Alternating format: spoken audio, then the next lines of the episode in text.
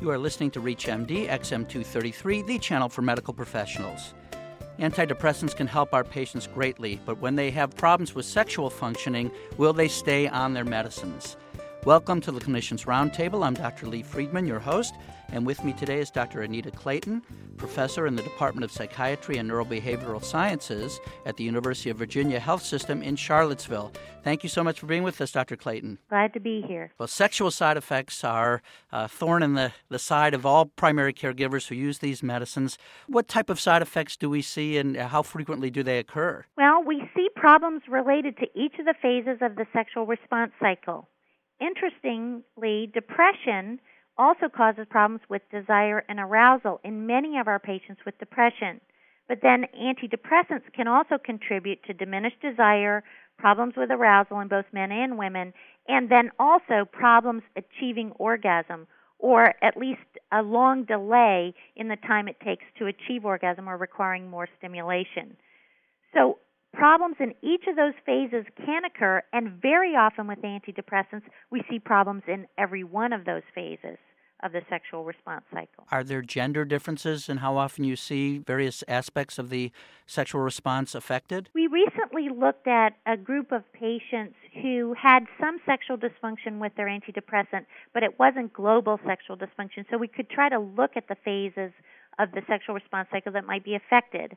What we found was that men were more likely than women, statistically significantly and probably clinically significantly more likely, to have diminished desire and orgasmic dysfunction, and women were statistically and clinically more likely than men to have arousal phase problems, that is, not being able to stay focused, not being in the moment, so cognitive arousal, but also genital arousal with lubrication and engorgement and things like that.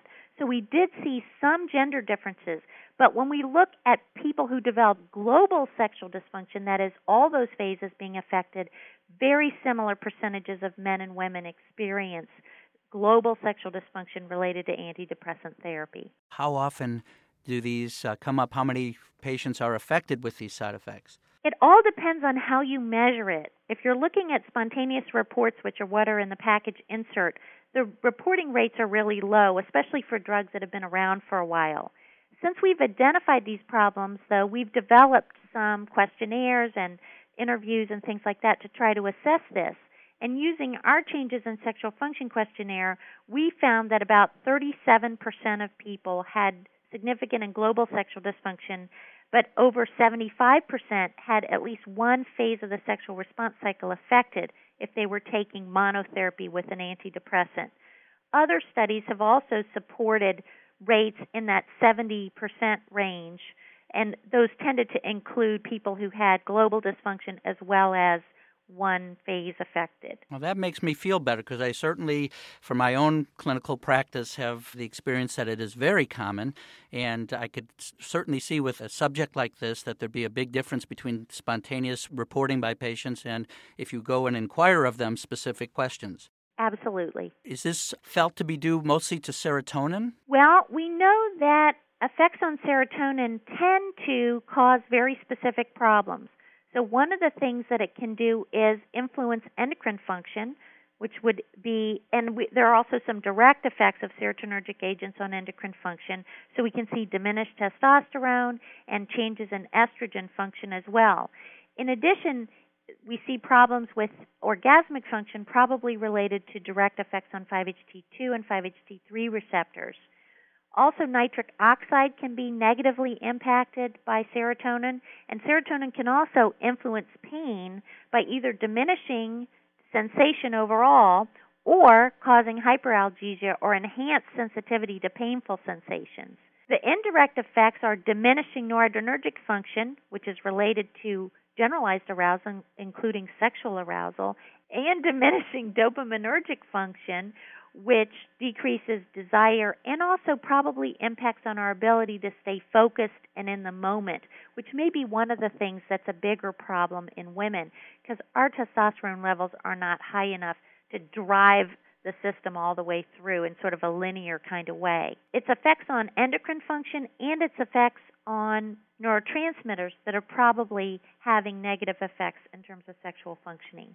There might also be effects on other hormones, in addition to our sex steroids, so things like prolactin may also be affected by antidepressants. That's interesting, and it seems in women perhaps it is more the dopamine side of things rather than testosterone or the so-called sex hormones. Right, although it looks like dopamine is probably related to behavioral motivation, so it's the thing that gets us actually doing sex, whereas maybe testosterone is related to cognitive experiences, so our thoughts about getting involved in sex, especially spontaneous thoughts, may be negatively affected if testosterone is diminished. So we might think about sex with testosterone, but we might actually do it because of dopamine. Are the S S R Is the only antidepressant medicines that have effects on these neurotransmitters? No. Tricyclic antidepressants also have negative effects on sexual functioning, but they're older drugs and they haven't been systematically studied, especially using these newer tools for measuring sexual dysfunction. Some of the M A O Is have also been looked at. In the past, again, oral M A O Is were problematic. It does look like perhaps transdermal administration of monoamine oxidase inhibitor, like selegiline, might have fewer negative sexual effects.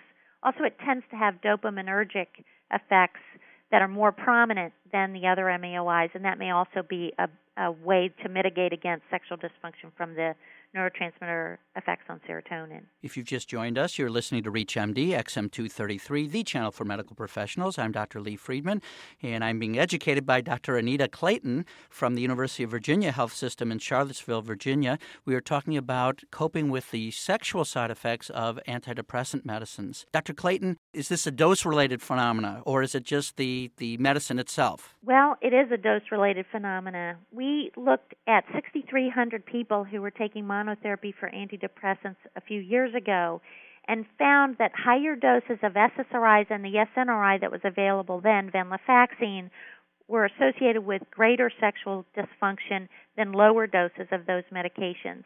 Interestingly enough, drugs like bupropion and mirtazapine showed no differences that were dose-related specifically. So it sounds like it's really the S S R Is or drugs that have a serotonin reuptake inhibitory effect where we might see greater problems at higher doses. Among the S S R Is, are there some that tend to be less problematic than others? Not really. In this large study that I was talking about, there was almost no statistical difference and certainly not any clinical difference between any of the S S R Is that were available at the time.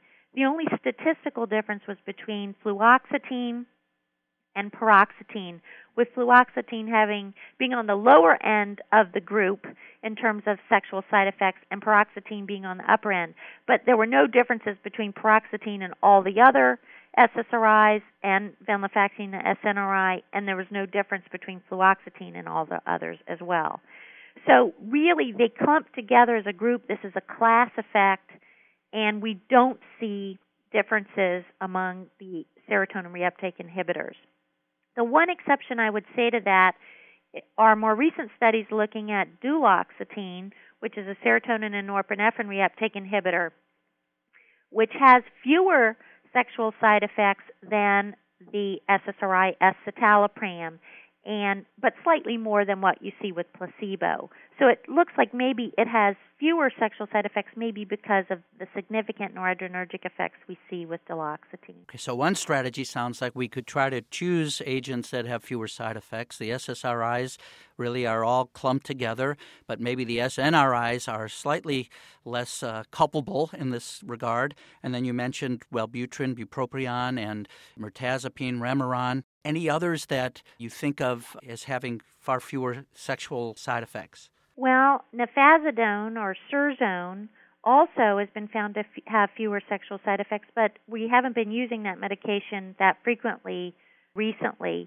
And also, it looks like the selegiline transdermal system also has fewer sexual side effects. Certainly, it looks pretty comparable to placebo when measured using a non-validated but still uh, specific questionnaire. And are there other strategies that we can employ? Certainly. We can switch our patients. If they have sexual dysfunction on one antidepressant, we can try switching them to something else that is less likely to have sexual side effects.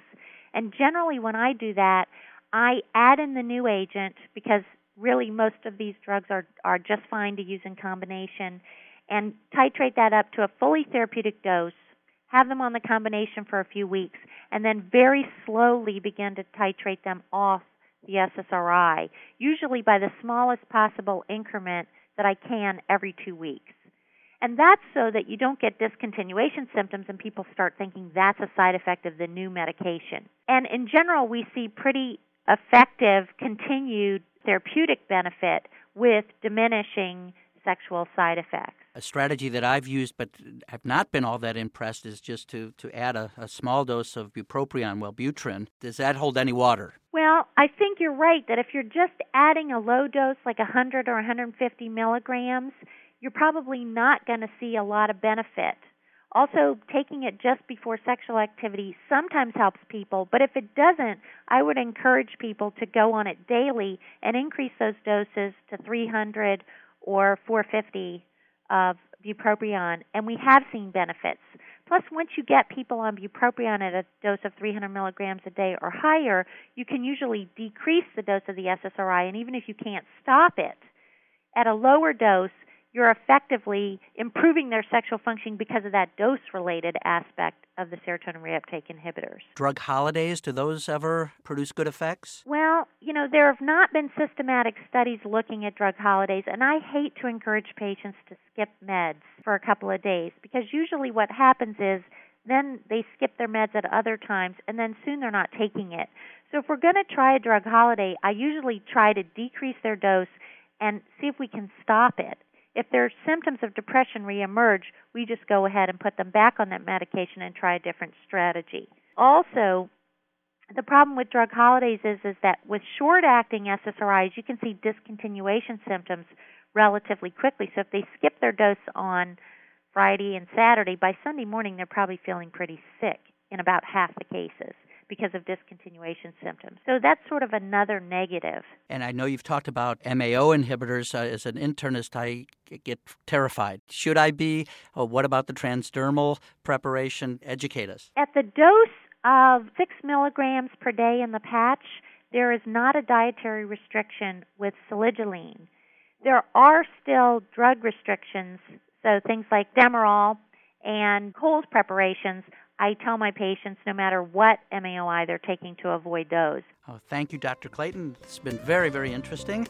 I'm Doctor Lee Friedman, and you've been listening to the Clinicians Roundtable on REACH M D X M two thirty-three, the channel for medical professionals. For comments and questions, send your email to x m at reach m d dot com. Thank you for listening.